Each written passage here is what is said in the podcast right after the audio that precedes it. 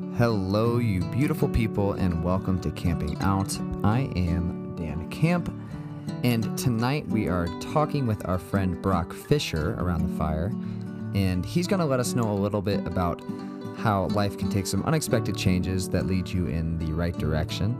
He'll talk to us a little bit about uh, the value in reading a river before you run it, as well as his experience as an outdoor educator and the things that he's seen in educating our youth um, who might not have as much access to the outdoors as some of us do. So sit back, relax, go ahead and pour a beverage now if you'd like. We are going to dig on in. I hope you guys find this um, as interesting and as impactful as I did.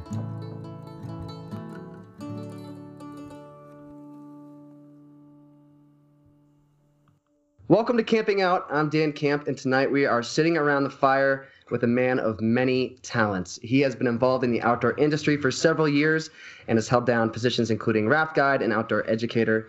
He is intensely interesting and has a heart of gold.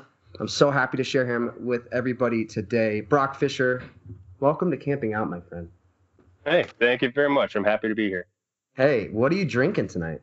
That's an important question when you're sitting around the campfire. It's, I feel like uh, your beverage of choice tells a lot about you. It is right. Uh, tonight I'm drinking some some Bulleit Bourbon 10 year. Um, I've seen it on the shelf for a while, and uh, a couple weeks ago I was like, you know what, I'm gonna treat myself, and it's not a decision I regret. The 10 year, that is brilliant. You're busting out the good stuff for us tonight. I am. You know, I, I figured uh, I, I, felt kind of special being a part of this, and you know, I, I wanted a, a, special drink to sip on. Hey, what day. a cool thing to celebrate! I love it. I, I uh, ran out of bourbon last night. We visited, or uh, last weekend, we visited friends in uh, Gunnison, Colorado, Ben and Angela and Chance Wagner, and we went through a whole bottle of, uh, of bourbon last weekend. So I am on a vodka train now, making a Moscow Mule. So it'll have to do. There you go. Today, yeah. Cool. Um, for those of you who don't know Brock, I'm going to let him kind of introduce himself, but I'll uh, tell you kind of how we met. Uh, there's a beautiful place in the world in northeastern Wisconsin called Wildman Adventure Resort. That is where you and I met.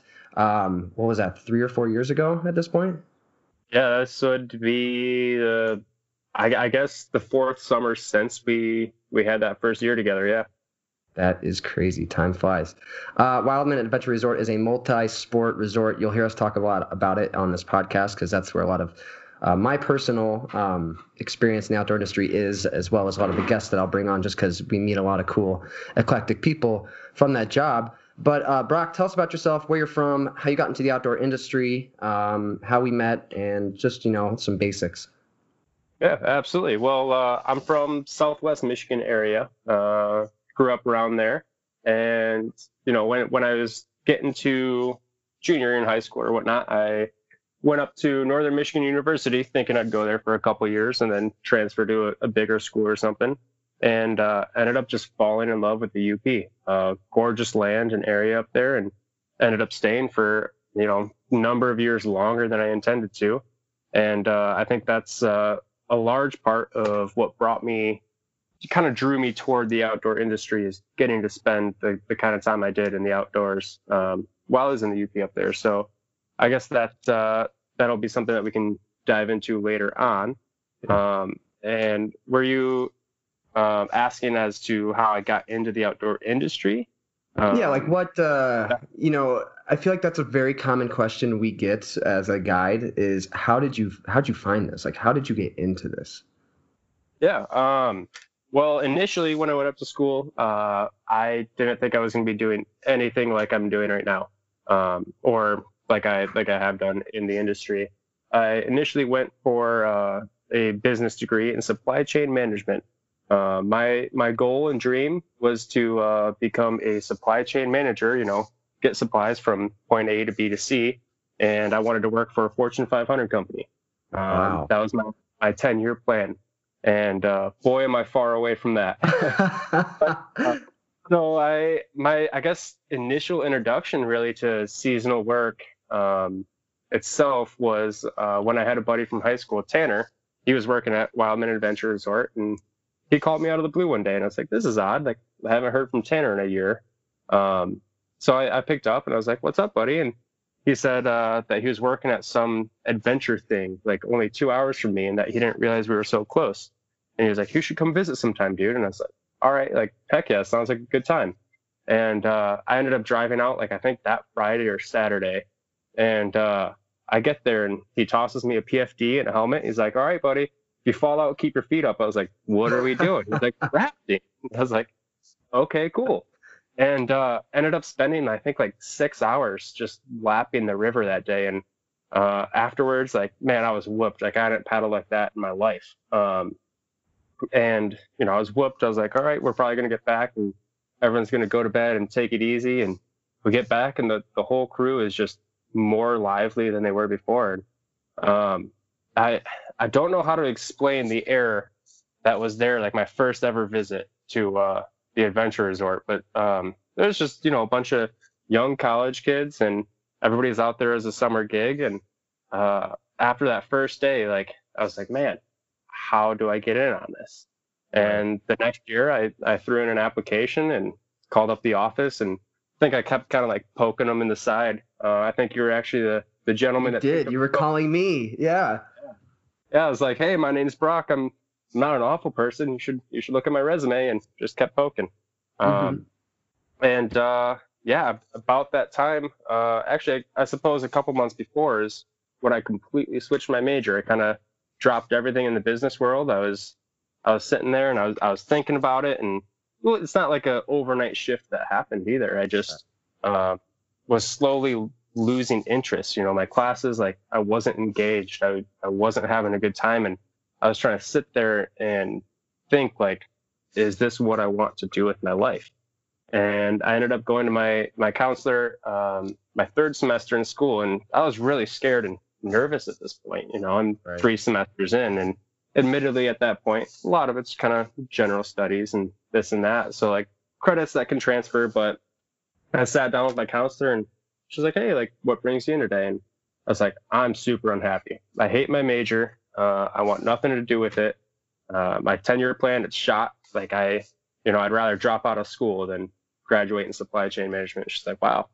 All right. Well, um, she started asking me questions about what I'm interested in and what I've been spending my time doing. And at that time, I was currently uh, actually learning how to surf and uh, helping teach. You know, I was like a few weeks into learning how to surf, and then also helping teach another buddy that was just getting into it and was explaining that. She's like, "Are you enjoying that?" And I was like, "What's not to enjoy? I love it. Like I I found this thing that I'm super into, and uh, I'm helping share it." And she's like, "All right, well, before we completely lose you here, I'm going to put you in this class and this class next year or next semester.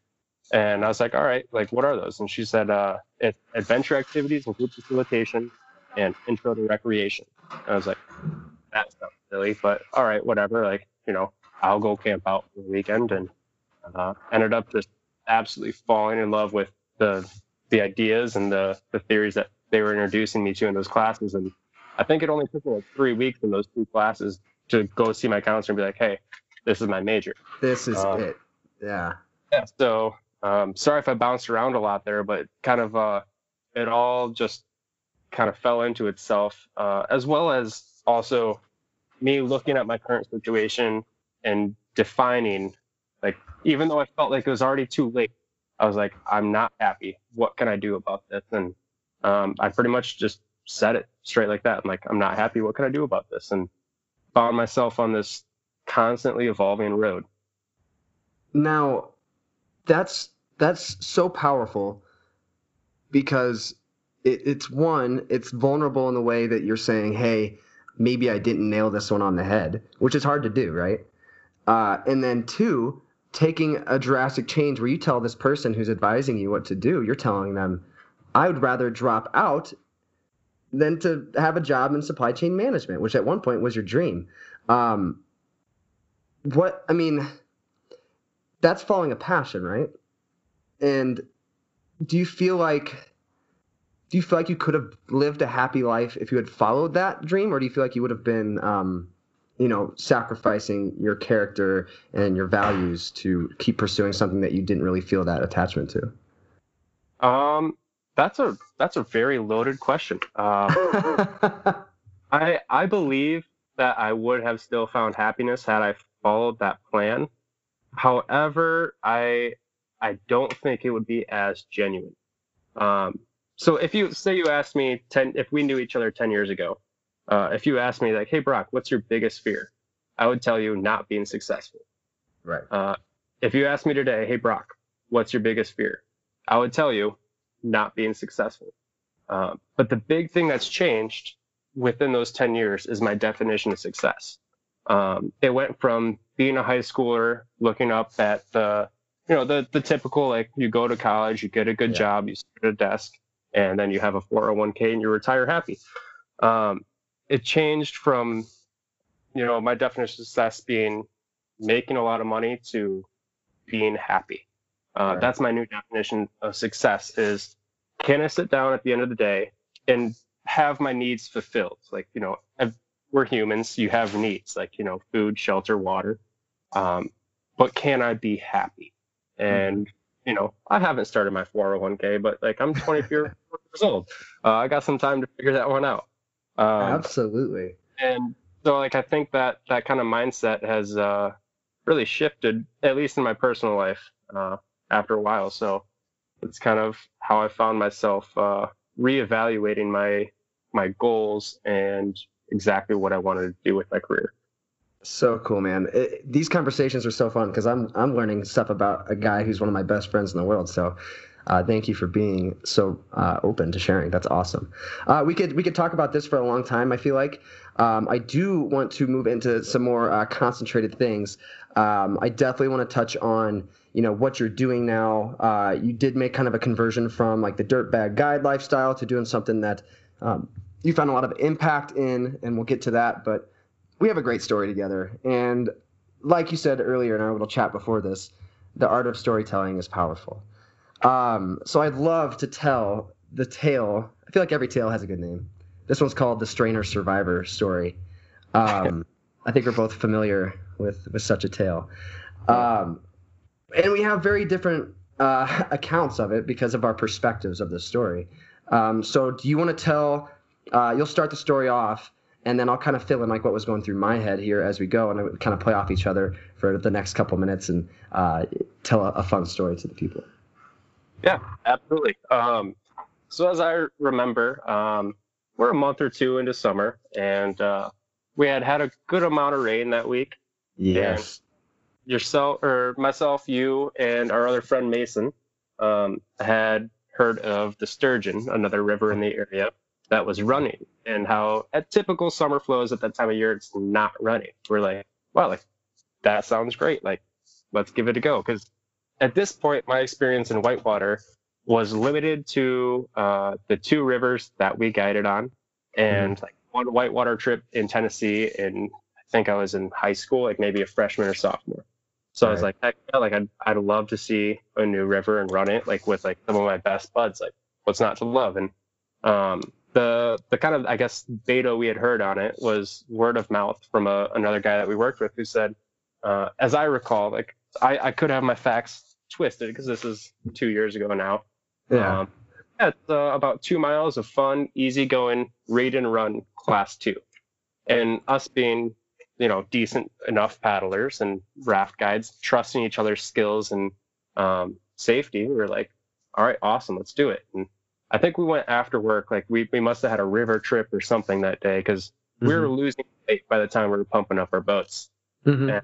Uh, It was close down- enough though where we could make that drive after our trips and the sunlight's you know till 10 o'clock so we felt like i don't know I, I felt like we had enough time to properly at least get down the river Oh yeah, absolutely. Yeah. And I- I think that's uh, you know mistake number one is when we were looking at it and we walked up to the side of the river and we saw one of the rapids and we looked at it and we say we were, I, we were looking at it we're like okay stay out of that one spot but it's two miles of easy going read and run class two if that hole looks ugly that's probably the only spot on the river right like we don't really want to spend two hours hiking all the way up and checking it out it's, it's fine um, i think we should put into perspective what that one hole looked like i mean this was this used to be a low head dam that they had blown out and it looked beefy Yeah, yeah, thanks. Uh, that was, uh, I think the believe it or not, maybe one of the first times in my life that I heard the term boil line. Um, Yeah.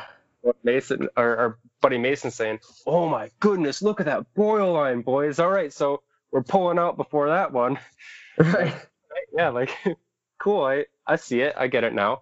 Um, and so nonetheless, we kind of failed to walk up and down the river more. Figured read and run. If something looks ugly, we'll pull over, scout it out from the side of the river, like you know, like responsible paddlers. Um, and so we, we drive back up to the put-in and get ourselves on the river. Uh, is there anything different that you remember so far? 'Cause- No, you're killing it. I mean, uh, we the people that had ran it before us had done it at about five times less cubic feet per second, which is what they measure water speed in, uh, than we were doing it that day. So they did it like 400 cubic feet per second, and it was 1600 cubic feet per second uh, the day that we did it. So I mean, dramatically different circumstances. Uh, but Brock, I mean, you're so right in the fact that we we really thought that we could just go read and run this thing. Yeah, you know, like you you see some rapids coming up, like should be able to just pull over and check it out. But you know, it's a read and run river. That just means just go for it, right? Right. Um, Yeah. Anyways, we we fast forward. We're on the river, um, going through these like awesome kind of glades, so to speak. Is that what you call them? Uh, Yeah. I mean, there was like beavers running around, tall grass, really nice, scenic, kind of shallow floating for the first, I don't know, mile almost. yeah, yeah. I remember like the first ten minutes is almost hard to tell which way the river was flowing because we were just yeah.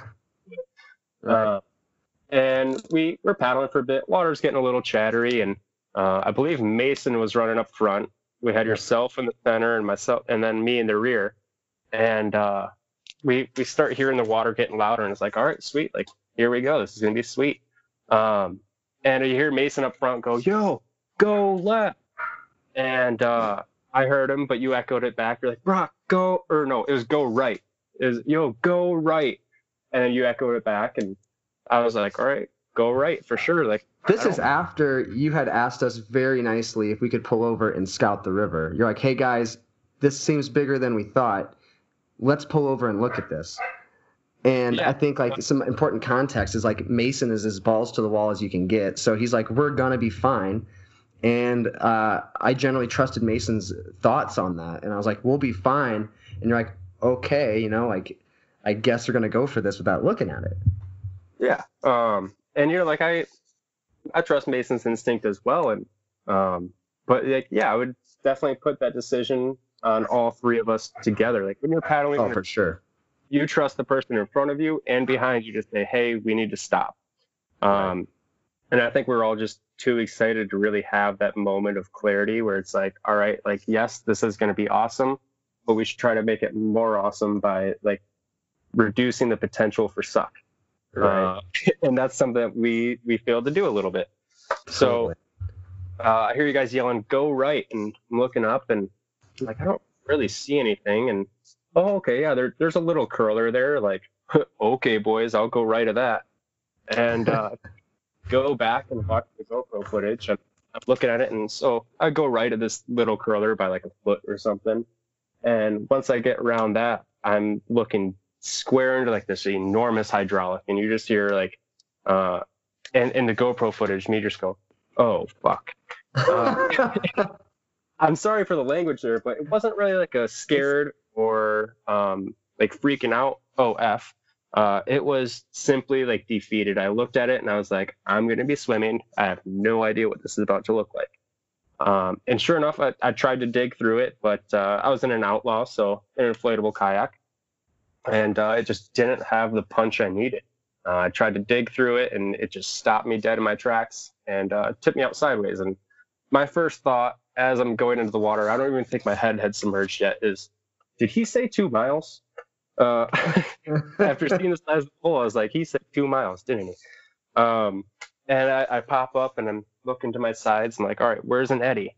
And it's at this point that I realize um, the Sturgeon River Canyon is actually a canyon. Uh, like we got and these- we're in the Midwest. Like, there's you don't oftentimes find canyons in the large, large part of the Midwest. I guess like northern Wisconsin, the UP is kind of a little bit different. But yeah, you're not expecting a canyon canyon. Yeah. Um, so I'm looking around. I'm like, all right, I don't see any eddies yet. Um, I, I had I had the boat and I had my paddle, and at this point, I'm essentially scouting the river from the water. Um, but I couldn't exactly define as ideal. Um, but like I, I know how to defensive swim, and uh, I think one of the biggest points in that uh, kind of situation too is the ability to remain calm. Um, if you panic, like you're just you're gonna get nowhere. Uh, you're gonna make unwise decisions. You may not even know the decisions that you're making if you're fully panicked. So I I take deep breaths. I keep my feet up, and uh, essentially it's getting pretty steep, and the water's getting kind of large. So I can only scout the river one wave at a time, and that's when I'm at the top of the wave right before it.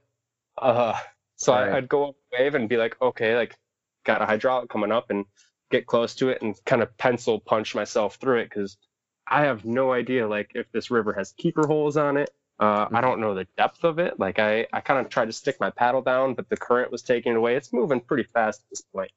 Um, and I, I think I make it like probably wasn't too long a swim realistically. It felt long, but it was maybe a quarter mile. And I see a little eddy. I'm like, awesome. I, I swim over and uh, get the boat in, and the boat's upside down. I try to flip it. It doesn't flip. I try to flip it again. It doesn't flip. And I feel the, the current starting to drag me out again. So I'm like, you know what? I'm tired of being in the water. I'm climbing on the bottom of this thing. And I did that and I, I pulled it off. Um, but that current that was pulling me away then pushed me up against the canyon wall again. And uh, I, I went in and I was like, all right, here here we go again, round two. Like I, I just what a terrible feeling. Yeah, uh, I had that brief moment where I was like, thank God that's over. Like I, I had no idea what was coming after each wave. Um, and I think the second time around, the waves are progressively getting larger. Yeah. Uh, and I'm I'm trying to scout, and there's one particularly large part of the wave train where I'm at the top of it, and this is probably another quarter mile down from that eddy um, by now. And there's one particularly large wave in the wave train where I can see down like maybe the next two or three waves. And I believe like that third one, I see this massive beaver dam on the left side of the river. Uh, and it, from how it looks to me in the water, getting splashed and you know just trying to control my breathing, uh, Right. it looks like beaver dam is going down into river left. And I'm looking at it, and uh, I was like, wow, there is no way over that. Never had to swim over a real strainer before, but if I had to judge, in the split second, I have the decision to go over or around, and um, I just make that call because you know don't really have time to weigh out every possibility. You see two decisions, you pick one and you go with it. You go with it with all of your heart. right. Uh, I was like, there's no way over. I'm going around. So at this point, I'm like, screw this boat, screw this paddle. I'm swimming. And I immediately, I, I point up river, river right. Um, and I just start digging to try to get to the right. And uh, I make it like three or four strokes. And I turn around to see how far I am from the log in case I have to, uh, you know, go over it or kind of go from there or see if I'm actually around it by this point hmm and at, I make those three or four strokes, and I turn around, and at that moment, the log's at my face and just whops me in the side of the head. Uh, Oh my god. and I was mildly dazed, um, I may say so myself, and I feel myself just get whipped right under so fast, like it happened like that. Um, and I had always respect strainers before, but at this moment, I realized like the power of or like if if I had made any different decision, think it had happened at that point. Um, you know, just took the log to the side of the face, felt swept under, as I was under I was like, boy, I hope there aren't any branches down. Okay, so you're you're going under, and you're like praying. There's no sticks underneath of this log because that's what we call a strainer, right? Like you go underneath this thing and you get strained out like a colander full of pasta. Yeah, exactly. Um, and as I'm like going underneath that, I'm like, boy, I sure hope this isn't anything like the strainers that they warned us about. Right. um, and sure enough, like I, I do a couple somersaults under the water because still moving fast, and I got hit on the head. Pretty good at this point. Um, I actually uh, still have a chip in my helmet from that one, um, right in the back of the carbon fiber. And uh, do a couple somersaults and pop back up, and I still don't see an eddy. I've just been looking for an eddy this whole time. At this point, I don't have the boat. I don't know where it is. I don't have the paddle. I don't know where that is. Uh, but I'm happy because I'm I'm on the surface, and that strainer didn't just kill me. Um, okay. So I'm I'm again back to okay. I need to find an eddy, and uh, I need to watch out for more logs because that really uh, that was what we call the no fun zone. Like I I yeah. stopped having a good time right there. Up until then, honestly, like I can't say I was having a bad time. Like yeah, I was swimming from the very first wave in the rapid.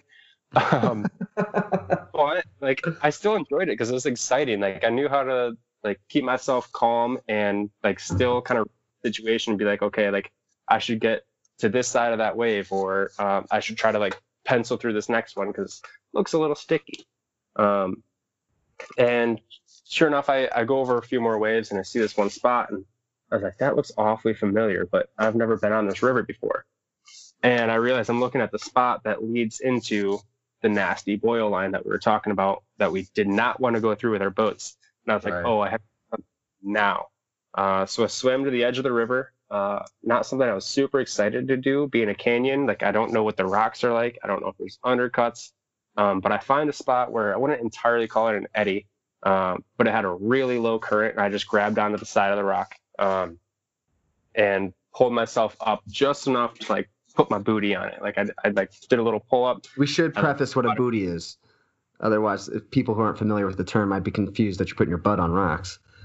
Oh, uh, well, yes, I was wearing booties, like neoprene shoes, uh, but I actually put my butt on the rock. Oh, uh, well, hey, yeah, I'm like, glad we cleared that up and I, I like mantled a little bit, which is where like you place your palms flat down and almost do like a push up. And then yeah. I did a 180 and slap my butt on it so that I could just sit down and be like, okay, I'm mostly out of the river at this point. right. And uh, then Mason comes down behind me. I didn't know that he was trailing me after uh, I fell back in. Uh, Mason comes down and he's like, dude, are you all right? I'm like, yeah, yeah, I'm good. Uh, kind of just like breathing and like soaking it all in. And uh, he's there now, and we realize that we're at that point where we wanted to take out our boats before, and we can't run anymore.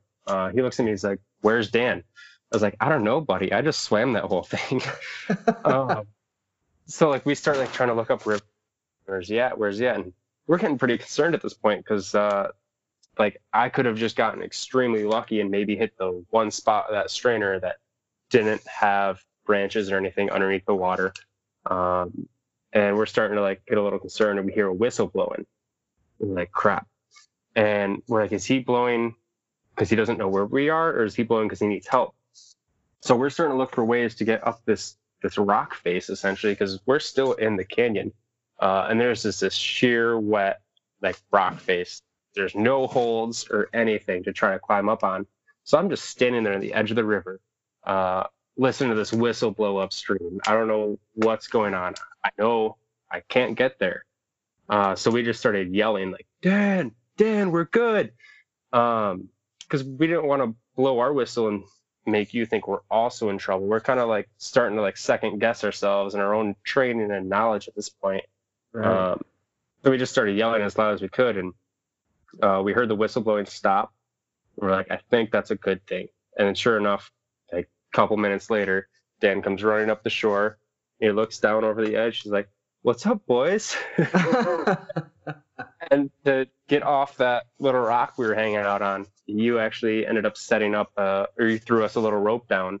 I believe you were the only anchor to that rope. You threw it around your waist and you planted that butt down nice and firm, and uh, we we climbed up it. So it was thick boy back then. Suitable for an anchor. Um, that's about what I remember of it. I don't know if there's any of the critical details that I kind of chose to forget because it was my first ever real experience in whitewater where I was like, wow, this could go very poorly. Right. Your recollection is um, super brilliant. I mean, it, it's very accurate, and it's crazy because I've had some swims in whitewater where I don't remember a thing. So yeah. the fact that you remember all that's pretty impressive. Now, all of that's happening while at the same time, Mason and I have no idea you're in the water until the point where you're climbing on the boat upside down.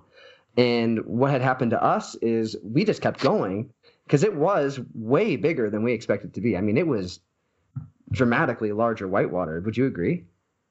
Oh yeah. Um, that's like I said. My first thought when I when I fell in the water was, uh, oh, did he say two miles? Because I saw the Right. size of that hole, and I was thinking about it. I was like, I can't do two miles of this. Like that just.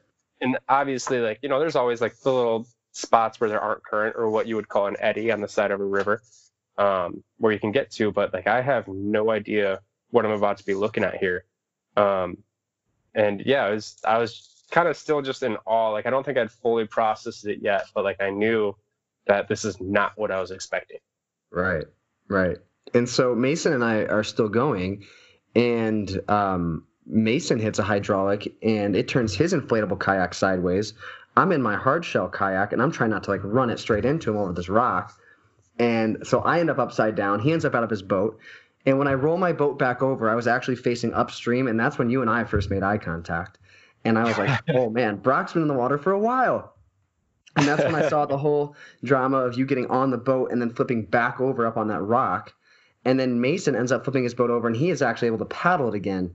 And you guys go downriver. So I eddied out, you're right, above you guys, thinking to myself, someone's got to get on shore quick in case something is bad down shore. And this was the scariest moment for me was I, you know, I pop out of my boat and I'm running, I'm screaming. Uh, I have no idea. I mean, it's a canyon for sure. Like you're, it's hard to get through and I come to the top of this big rock, and all I can see is Brock's raft, his kayak, bent around that beaver dam like a soft shell taco. And I will never forget that moment. I my heart sank because I thought to myself, my friend is attached to that. You know, like he's in that situation right now, and you better go get him quick, buddy. Otherwise, we're gonna lose him. And that's why I was frantically blowing that whistle. And you know, thank God that that wasn't the case because you guys did connect with me before uh, before too long at that point. Uh, and everybody walked away from that one healthy. But I feel like anybody hearing that story is like, you guys made a ton of mistakes leading up to that, and we're supposed to be well versed in these different, uh, especially in whitewater, right? Um, so I mean, out of that, out of that experience, what would you say? Like, what'd you leave with that day that made you think I'm never going to blank again, or like, hey, I'm gonna t- never take this for granted? Oh yeah. Well, uh, like you said, like you know, we as whitewater guides at the time have the responsibility of uh, doing safely and making smart decisions, and I believe that we were perfectly capable and knowledgeable enough of that on the rivers that we ran. Um, but the biggest thing I took away is never in my life have I felt like I was invincible. Uh, but in that moment, that was the big slap of reality saying, hey, like, you're not invincible. You know it. Don't act like it. Um, right. You know, the, the prepper or the proper preparations uh, will get you really far. Just being able to look at what you're about to go through. Um, I mean, whitewater will always look bigger when you're teeing up to a wave than it does on shore. But at least going up that shoreline and being able to look at it and have an idea of what you're going to be, be able to work with. Um, because that's another thing too, is when I first went in the water is, uh, I was like, I don't even know what the shoreline looks like. Right. Like if somebody else is in the water, say I get out, like where do I go? Where, where can I set up? Where can I throw a bag from? What can I attach it to? Uh, I knew none of those things. Uh, and obviously like this entire story is riddled with mistakes left and right. Um, but it's an experience I'm really happy that we had because we came out of it safe and it was an enormous slap in the face of saying like, hey, like it was humbling, you know. Uh, I, I remember hearing it my first year guiding and uh, it's stuck with me ever since. And it's uh, if you don't come into a situation humble, the situation will humble you. Right. And I think that's exactly what happened. Is we were overconfident. We had heard, yeah, fun, easy going, read and run, just go for it. Uh, and we we kind of took that and ran. Uh, and we're we're lucky that we uh, we walked out of there. Yeah. Nature is the great equalizer. Oh yeah, absolutely. Cool.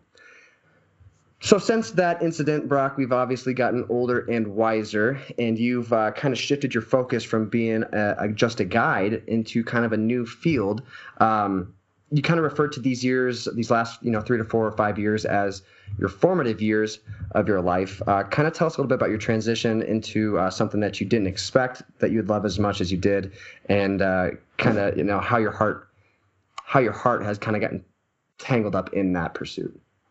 Absolutely, yeah. So um, during my my couple years at Wildman, I began to realize and recognize that there is uh, actually viability to seasonal work. Like you can actually work four different jobs a year and bounce around. If as long as you're willing to not stay stationary, um, you can go out and find these amazing jobs. And as I was coming up through the recreation major, I wasn't always entirely positive what I wanted to do with it. Um, however, I did know um, how much like recreation had brought to, to myself in my life, the the level of like self actualization um, and inspiration and motivation I got from just realizing like my my personal potential in the outdoors and um, the the out, outright like mental and physical benefits of getting to do activities like whitewater, biking, climbing, things like that. Mm-hmm. Um, I wasn't entirely sure what I wanted to do with this uh, outdoor recreation leadership and management major. All I want, all I knew is I want to make an impact. Uh, I don't believe I'm going to change the world, but maybe I can change one life. You know, maybe maybe that one life will turn around. Like I don't know, like maybe you introduce somebody to a sport that they had never even heard of, or always told themselves, "Oh, I'm way too uncoordinated for that. Uh, I'm oh, I'm way too like unfit for that." Maybe I can introduce just the right person to this sport that gets them outside, gets them motivated, and realizes like, hey, like I can tell myself I can't do something all I want, but until I actually do it and try it, I'll never know. So if you continually tell yourself you can't do something, you'll just never do it. Um, so with that, I kind of went in an experiential education direction, and um, my partner uh, or fiance now. Ooh, big time. Um, so we live in an RV, uh, and this actually happened uh, right after my last summer at Wildman. We mm-hmm. uh, bought a fifth wheel camper, renovated it, and decided like we want to kind of bebop around the country until we find our place. Because um, Southwest Michigan will always be my home, but it's not my place. You know, I I don't yeah. uh, I don't feel connected to the land apart from uh, kind of like a a memory's sake, so to speak. Like a rooted, you know, like a, a homey. Yeah, like, yeah, like these are my roots. This is my home, but like I I can't see myself being here forever. Um, and so I guess fast forward a year, uh, we won't have to fast forward that much. Uh, after renovating the camper, we didn't know what we were going to do, but we wanted to be warm. Uh, so it was the beginning of January, um, 2019. So just a year and a half ago now, a little more than that. Uh, and we just dragged it down to Texas, uh, Galveston Island. Pretty sweet place. Um, wasn't what I was expecting when I thought Texas. Like there were palm trees, uh, yeah. and it was like an island and like this whole like Seawall Boulevard. Uh, but we found ourselves in a little RV park and picked up a couple quick serving jobs just because we wanted to be beach bums for the winter. Uh, I had just been through five Upper Peninsula winters, and uh, mm-hmm. I had had enough snow and cold for uh, for at least that winter. Um, and then from there, we went back to the UP. Uh, once the the kind of I'd, I'd, say the ice broke on Lake Superior, we went up. We sea kayak guided for uh, a summer up there at Pictured Rocks uh, National Lakeshore. Gorgeous time, absolutely loved it. Um, and also from there, I, I, believe I developed a lot more of my soft skills in experiential teaching and guiding. Because um, in whitewater, like it's great, you have that excitement, you have an obvious um, point of attention. However, being in a group of people with sea kayaks, like, you know, you are uh, adopting that entertainer role so much. Right. Uh, and I really learned how to, I, I don't want to say force myself to be outgoing, but to just talk to people. Mm-hmm. Um, and the coming fall is when we decided to take on, I believe, one of our largest challenges yet. Um, we were offered positions as teacher naturalists at uh, an outdoor school in Pennsylvania.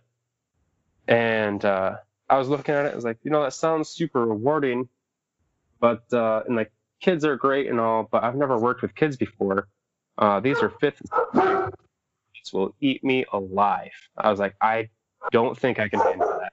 Um, however, kind of like um, both Chelsea and I were excited about the idea of it, but I think also intimidated because, like you know, we had never done anything like that. So we just really put ourselves, excuse me, uh, we had really put ourselves out there and decided to kind of take this step and work at an outdoor school. Um, exactly what they'll be teaching yet or want us to uh, kind of portray to the, the students, uh, I'm not sure yet, but uh, we'll get out there and uh, kind of a, a, fake it till you make it kind of deal. Like we both know that we know our stuff. She studied biology. I studied uh, recreation, which included a lot of group facilitation, uh, experiential education, adventure activities, things like that.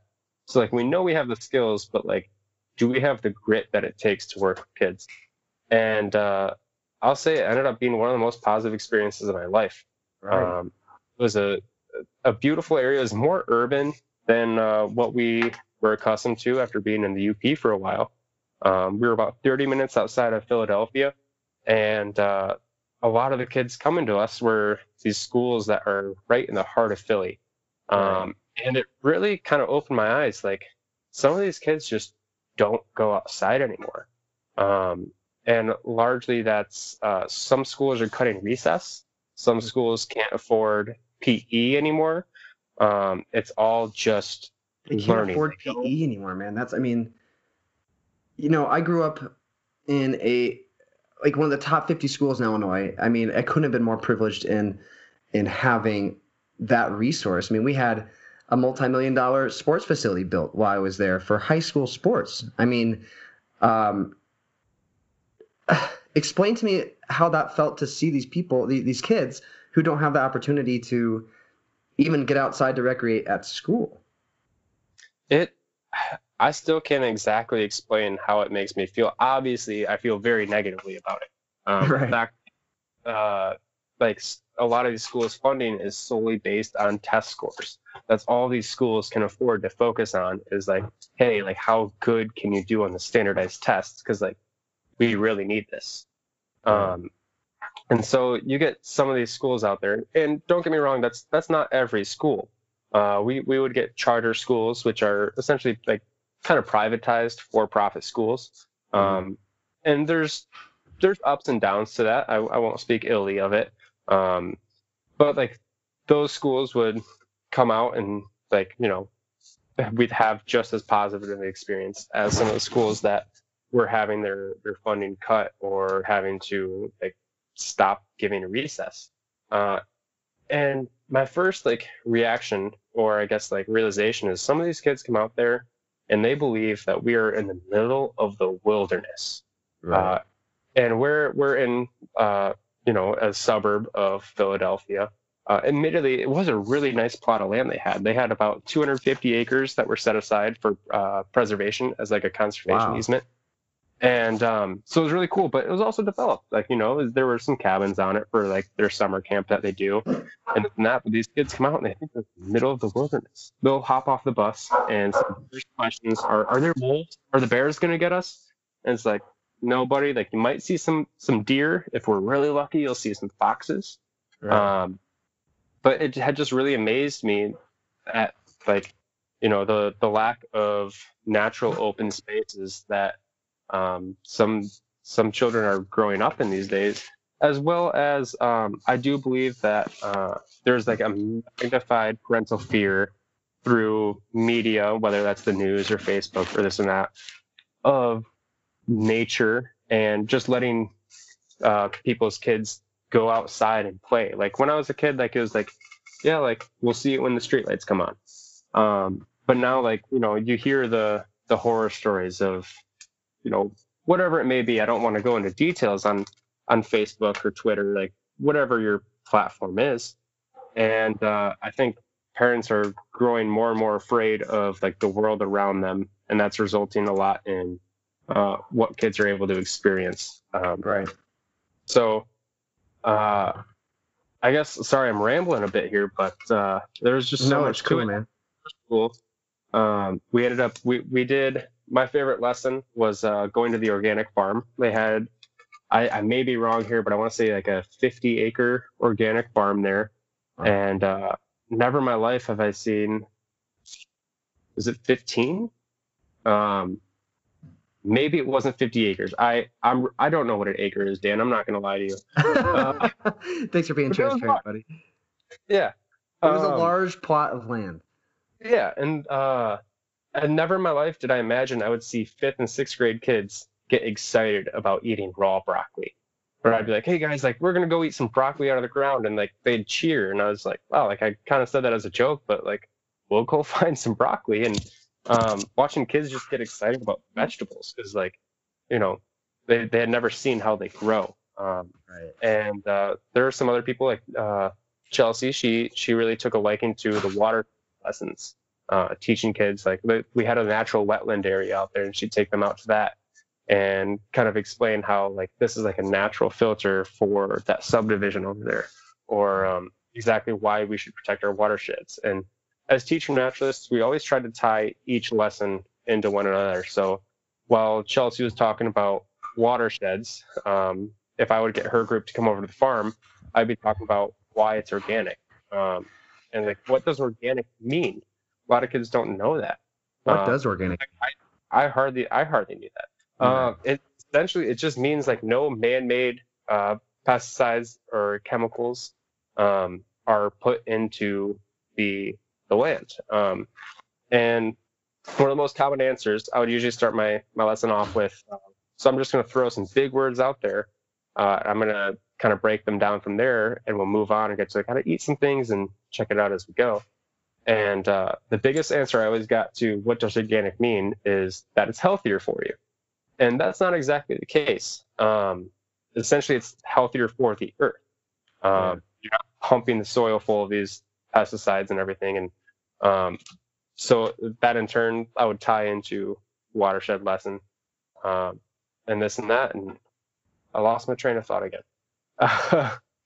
but um, yeah, anyways, I just I thought I guess initially going out to outdoor school that I would be eaten alive by these kids. I would be overwhelmed.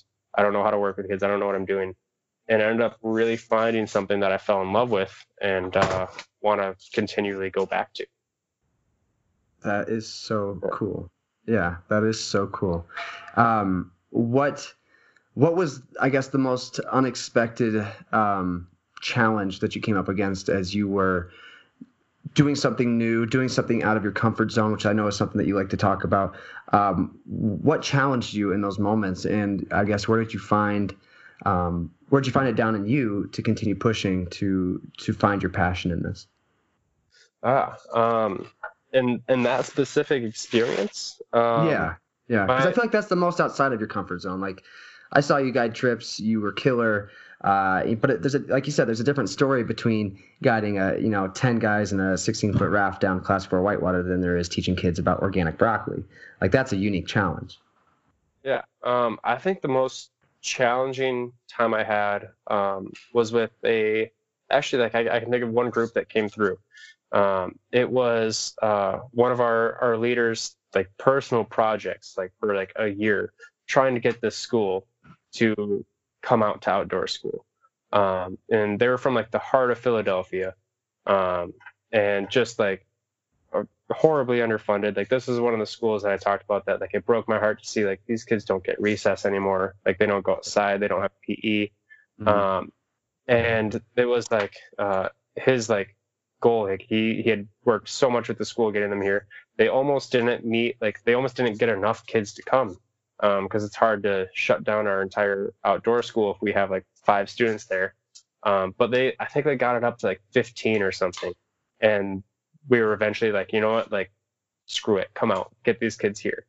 Um, like they and the outdoor school is, it's a nonprofit. So, um, like the school, like the, the, the outdoor school essentially told the school like, Hey, like, don't worry about like anybody paying like fees or this or that. Like the kids wow. will come here You'll get three meals a day for all three days that you're here. Like we just want you to get here. And uh, the school, like I think was incredibly inspirational and incredibly challenging for me at the same time because like this is was essentially what I was looking for when I was like, you know, I don't know what I'm going to do with my life or my career in the outdoor industry, but I want to make an impact. Right. And uh, I think this was like, admittedly, it was only like two and a half, three days I got with these kids. Uh, but I think it was like so far my closest shot to getting to make an impact. Um, I taught a fifth grade kid how to shoot a basketball. Cause like he was looking at the basketball court and he was just sitting there. Their their first day. Usually when they're there for like the first 30 minutes, we tell them, hey, just go out to the play courts, do whatever you want, mess around, like burn off some energy, and then we'll talk about camp expectations, what we're going to be doing here. We'll get you settled into your cabins. Uh, and he's just sitting there like solemnly looking at the basketball court. I'm like, what's up, buddy? He's like, I'm thinking about basketball. I was like, well, what you thinking about? He's like, well, I, I've always wanted to play. I was like, have you ever gotten to shoot a basketball? He goes, no. And I was like, wow. Fifth grade, yeah. Um, and it just like really amazed me. Like, uh, he like he had always wanted to try it, and there was this court in front of him, and he was just kind of like sitting there looking at it because he didn't know what to do. And I was like, well, let's get out here. And like we we started up a just a weird little passing, bouncing game and try to shoot it into the hoop. And um, just the smiles on some of those kids' faces, and that one in particular, I think like really made me like think like, wow, this is like, it, I don't have words for it. Like you know, like to to get to introduce something like that. That's so simple. Like you you don't really think of it. Like I personally, I don't like basketball. I've I've never cared. but like this, here's this kid like always grown up, always wanted to try basketball, but like never had an opportunity. And uh, it's just the little things like that that really made my day. But yeah. Um, on the other hand, uh, like it was the small rewards like that here and there. Um, this group had a very difficult time being outside, getting along with each other, um, trying to stay focused. Um, and I think just because like in school they don't get that time to burn off their energy, and here they come out here and we're like, yeah, like let's play, let's have a blast, and then hey, we're gonna pull you aside and let's talk about like you know forest forestry succession for an hour real quick, and they're they're just so like kind of pent up and all that that uh, it really kind of tested everyone's patience and um, everyone's skills in a, a, way that I don't think any of us were entirely prepared for, but uh, it was really exciting. And uh, at the end, those kids, you know, it had been three days and they were playing outside. They were challenging themselves, like on, like we had a, a group challenges course. Um, going to the farm and eating fresh vegetables was really mm-hmm. difficult for some of the kids. Uh, and at the end, like they were ready to go. But at the same time, some of those kids ran up to us and hugged us. Wow. And like it, it sounds like a simple weird thing, like you know, get a hug from a kid. But like I don't know, kind of it kind of just meant something. Like wow, like we actually like made some form of positive impact. Now impact. Now, did I change a life? I don't know. I don't think so. But there, there's just like these little moments where you get to introduce somebody to uh, something they've never seen before that I think just kind of mean the weight of the world um, to where like you have no idea where they're going to take that information or that one little experience and run with it from there. Right. Uh, so, yeah, does that answer your question? I, f- I feel like I may have diverted a, long no, way. No, that was beautiful, man. And and I and I think you have to give yourself some credit because I think you did change some lives, and I think that you uh, said anything less. I mean, you said earlier your goal is to be successful, and I think that uh, I think you're doing it. I think you're doing a great job. Um, I know we're kind of getting deep into your time here. You did mention to something to me um, in passing called nature deficit disorder. And I asked you to don't explain it to me then, explain it to me now, because I think it sounds intensely interesting. And I think it correlates really well to what you were just talking about uh, I'm assuming, I guess. But uh, does it have something to do with people who don't have access to nature, or why, why don't you flesh that one out for us? Yeah. Um. All right. Well, nature deficit disorder. Yeah, that's uh, it's pretty weighted. Put on your seatbelt. I'm gonna take a quick sip of bourbon here. here, I'll join you. Next. Um. So yeah. Now, don't let me get too far ahead of myself. This isn't something where like. All right. Put it in a nutshell. Give give us like a two minute elevator pitch. We're in a long elevator. All right. It is. It was developed by Richard Louv, um, big author, as a description of the human costs of alienation from nature. Um, Wow. it's not a real disorder you can be diagnosed with. However, um, it's his idea of an accelerated human disconnect from our natural world, uh, which is due to electronic communications, poor urban planning, diminishing open spaces, uh, like a, a diminishing importance of the um, or view of importance of nature, Right. uh, and also, as I spoke of before, a magnified parental fear or fear of the outdoors. Is that Um, like a helicopter parent? essentially yeah like, Like, people uh, parents don't want their kids to. anything that could happen like you know kids fall down they scrape their knees this and Mhm. that but people are very afraid of that happening and how that reflects on them as parents with the way media has evolved. Gotcha. um, and he's essentially kind of put together that list of like contributing factors as a reason for like how in the last 10 to 20 years we have never seen such high rates of attention dif- difficulties or attention disorders in children. Uh, obesity is out of control and that's obviously largely due to our food systems um, but also this this lack of going outdoors. Um, never in the last 20 or until the last 20 years have we seen such high rates of um, like emotional and physical illnesses like anxiety and um, things like that. Like kids are just like these like that this is a harsh overgeneralization but like Mm. according to these effects like kids are like these tightly wound up little balls of energy that just have nowhere to expel it. Um, and it's kind of also leading to like a weakened ecological literacy and stewardship of our natural earth. Uh, like what kind of future are we leaving not only for our children but the earth itself if we're kind of neglecting uh, this outdoor time um, to children just letting them go play like the importance of play is just unparalleled to me. Uh, even as an adult um, a couple days ago for the first time ever or i guess for the first time ever for my niece and nephew uh, but for the first time for me in like 15 years i played a game of monkey in the middle and i had Yeah. a blast i'm 24 years old and i had a blast playing monkey in the middle uh, so like just the importance of play and connecting with the world around you and the people around you i think is very understated in our, our current society and um, i mean I, I could go a long ways on nature deficit disorder yeah, uh, man. I feel like we could have like another two hours on that. That's incredible.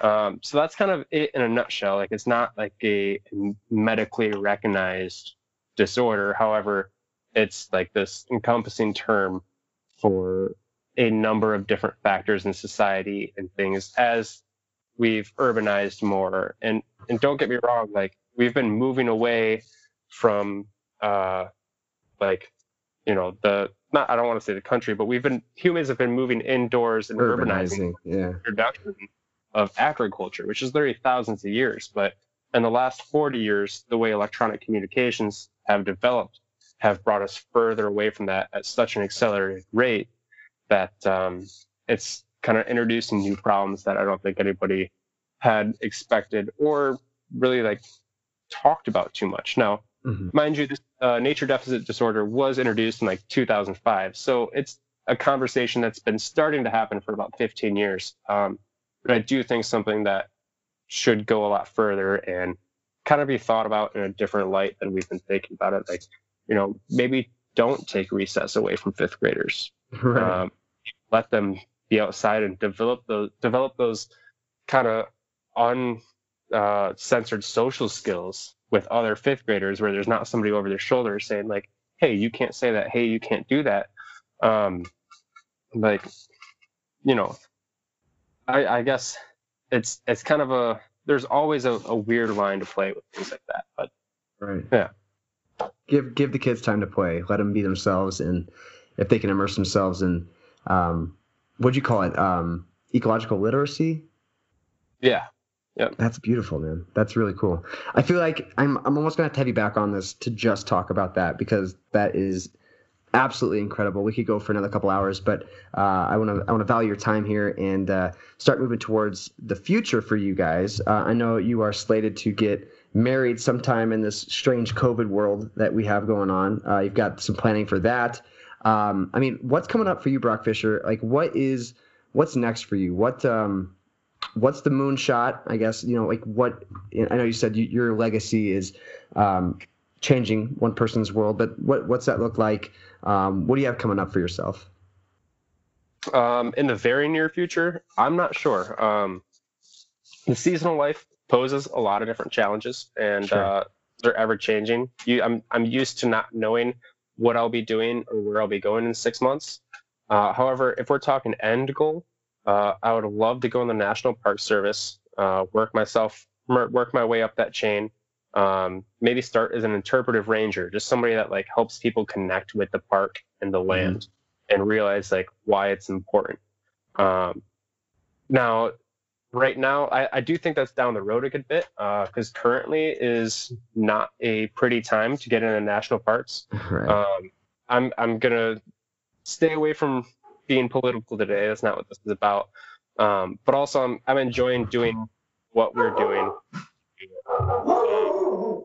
Either national park or Nelson and I would just love to open up a small campground resort on a river somewhere someday, where we can welcome in like seasonal uh, workers and full-time RV livers uh, to kind of come in and get a spot, uh, maybe do a work trade for their spot, or just offer like cheap seasonal sites, um, and also like maybe just some simple activities around that campground uh, mm-hmm. that we can, you know, nothing big like you know you won't make a million dollars off a campground, but you get to live simply and happily. Um, but like I said, that's a pretty long term end goal, and uh, I see myself still a long ways from that.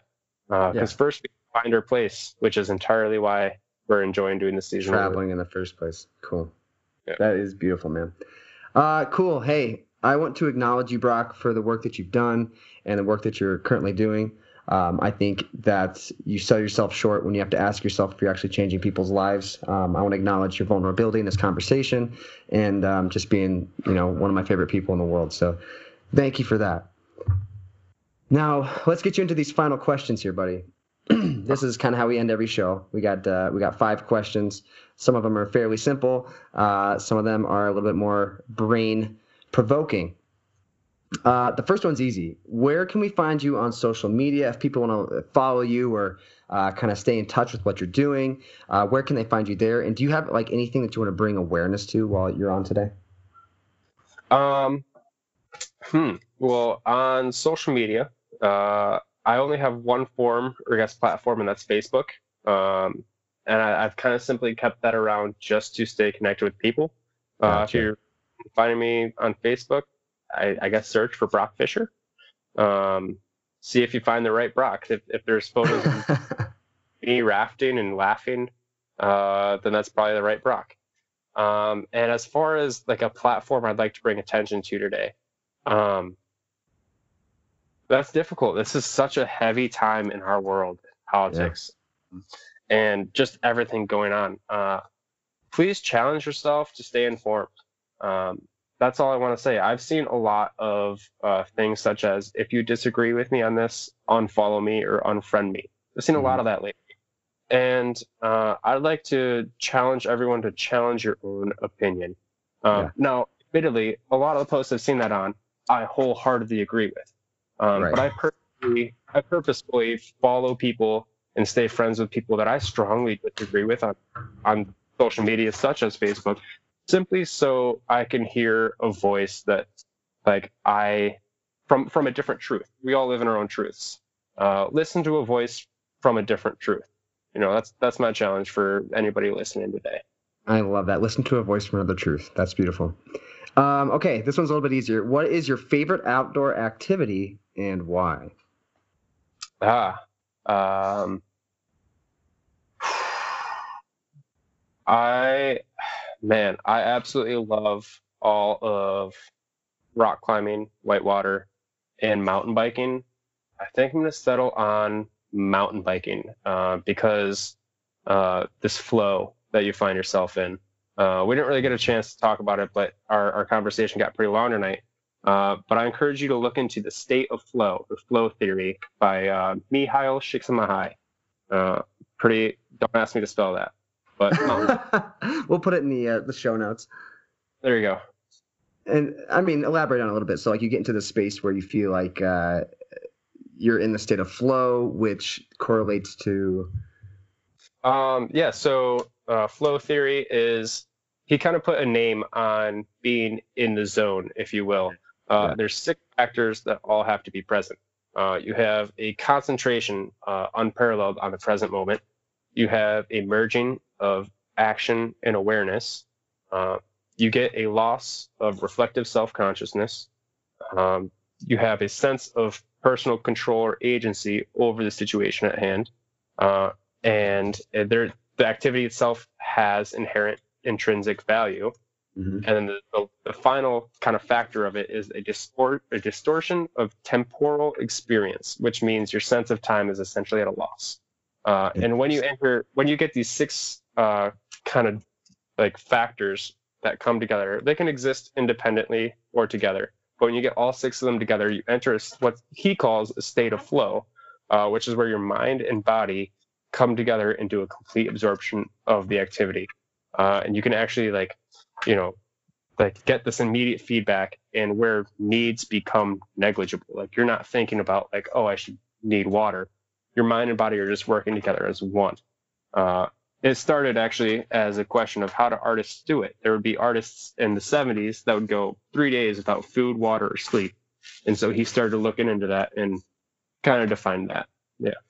And so you find that in mountain biking, and that's why it's probably your favorite. I, I most heavily relate the state of flow and mountain biking together, but it can happen in anything. It can happen sure. in craft. It can happen in hiking. Um, it can happen in doing homework.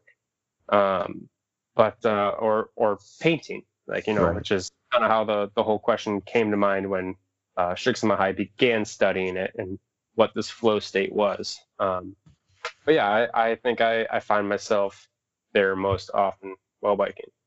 Very cool. I had a friend uh, who kayaks as well, and he he says uh, the best part about kayaking waterfalls is there's nothing else to think of between you, your next stroke, and the drop. And I feel like that's a good epitome of of flow state an, an unparalleled boat. I love it. Yeah, literally not even thinking about it. Cool. That's beautiful. I'm glad. Uh, I'm glad you touched on that. Uh, question number three: What is the favorite place that you've ever been to outdoors? Oh man, it's a hard one. I don't know the name of it. Um, it is in the McCormick Wilderness Tract uh, in the Upper Peninsula of Michigan. Uh, it's on, I believe it's called Island Lake the small peninsula. Um, I was on a wilderness stewardship course one time, and it was a, a two week off trail backpacking trip essentially where we taught and were given lessons along the way. Mm-hmm. And uh, about, I believe we were like nine days in. No, it would have been less than that, probably seven, because it was like seven days out, seven days back. Yeah. And when we get to the spot, our instructor looks at us. He's like, "Hey guys, like, I don't want to anybody to view this as a negative thing or not, but we are currently in the most remote legal camping spot known in Michigan. Wow. And uh, like we were out there, he's like, so with that being said, like enjoy it, go off, find your own space, uh, listen to the sounds, enjoy yourselves, but please be careful because I do not want to carry anybody out today. Right. right. and uh, it was I actually wrote a paper on it in school of my experience of when we first walked in. We had had like four days of straight rain, just nasty weather, um, not super enjoyable, I may say so, while while backpacking. Um, right. But on this this fifth day, we we kind of get out there and the clouds broke as soon as we're walking onto this peninsula, and we look over mm-hmm. this perfectly still glass lake, and it, was like a mirror of the clouds and trees coming together, and it was so serene. And I I fully believe you can find that at other lakes in the area, but uh, it was just a, a specific moment captured me, I suppose. Beautiful. It's something about those remote spots that uh, capture your heart in a special way. I feel like. Yeah, it's it uh, something about knowing how far away from you or how far away you are from it all kind of like helps you actually feel that. Yeah, absolutely. Um, this is a tough one. This is where we start getting to the the brain tugging ones. Uh, what is something that you see today as a blessing that in the moment you might have seen as a mistake? Oh boy. Um, the, I think the entire situation that I'm in right now, actually, with uh, where we are in seasonal work. Yeah. Uh, this summer, Chelsea and I are supposed to be in Pennsylvania raft guiding, and given the reality of uh, operating in a COVID environment, as well as a couple of other factors that all kind of like combined into this uh, this whole situation, um, we ended up going out to Pennsylvania for about a week and realizing that we were in the right place at the wrong time. Mm-hmm. And so we packed up and we headed back to Michigan. And uh, we're currently just working a, uh, a 40 hour a week or, yeah, 40 hour a week uh, job, uh, driving a forklift and servicing greenhouse carts. It's not great, it's just general labor. And at first, like, we were really bummed. Um, I cried pretty hard when we made the decision to let's go back to Michigan, let's be safe and essentially secure the dream is kind of our reasoning is Yeah. like like we we could afford to like really go for broke this summer and the lifestyle we live is all about taking that chance and putting yourself out there. However if we went for broke and didn't make it i think the dream may have ended there.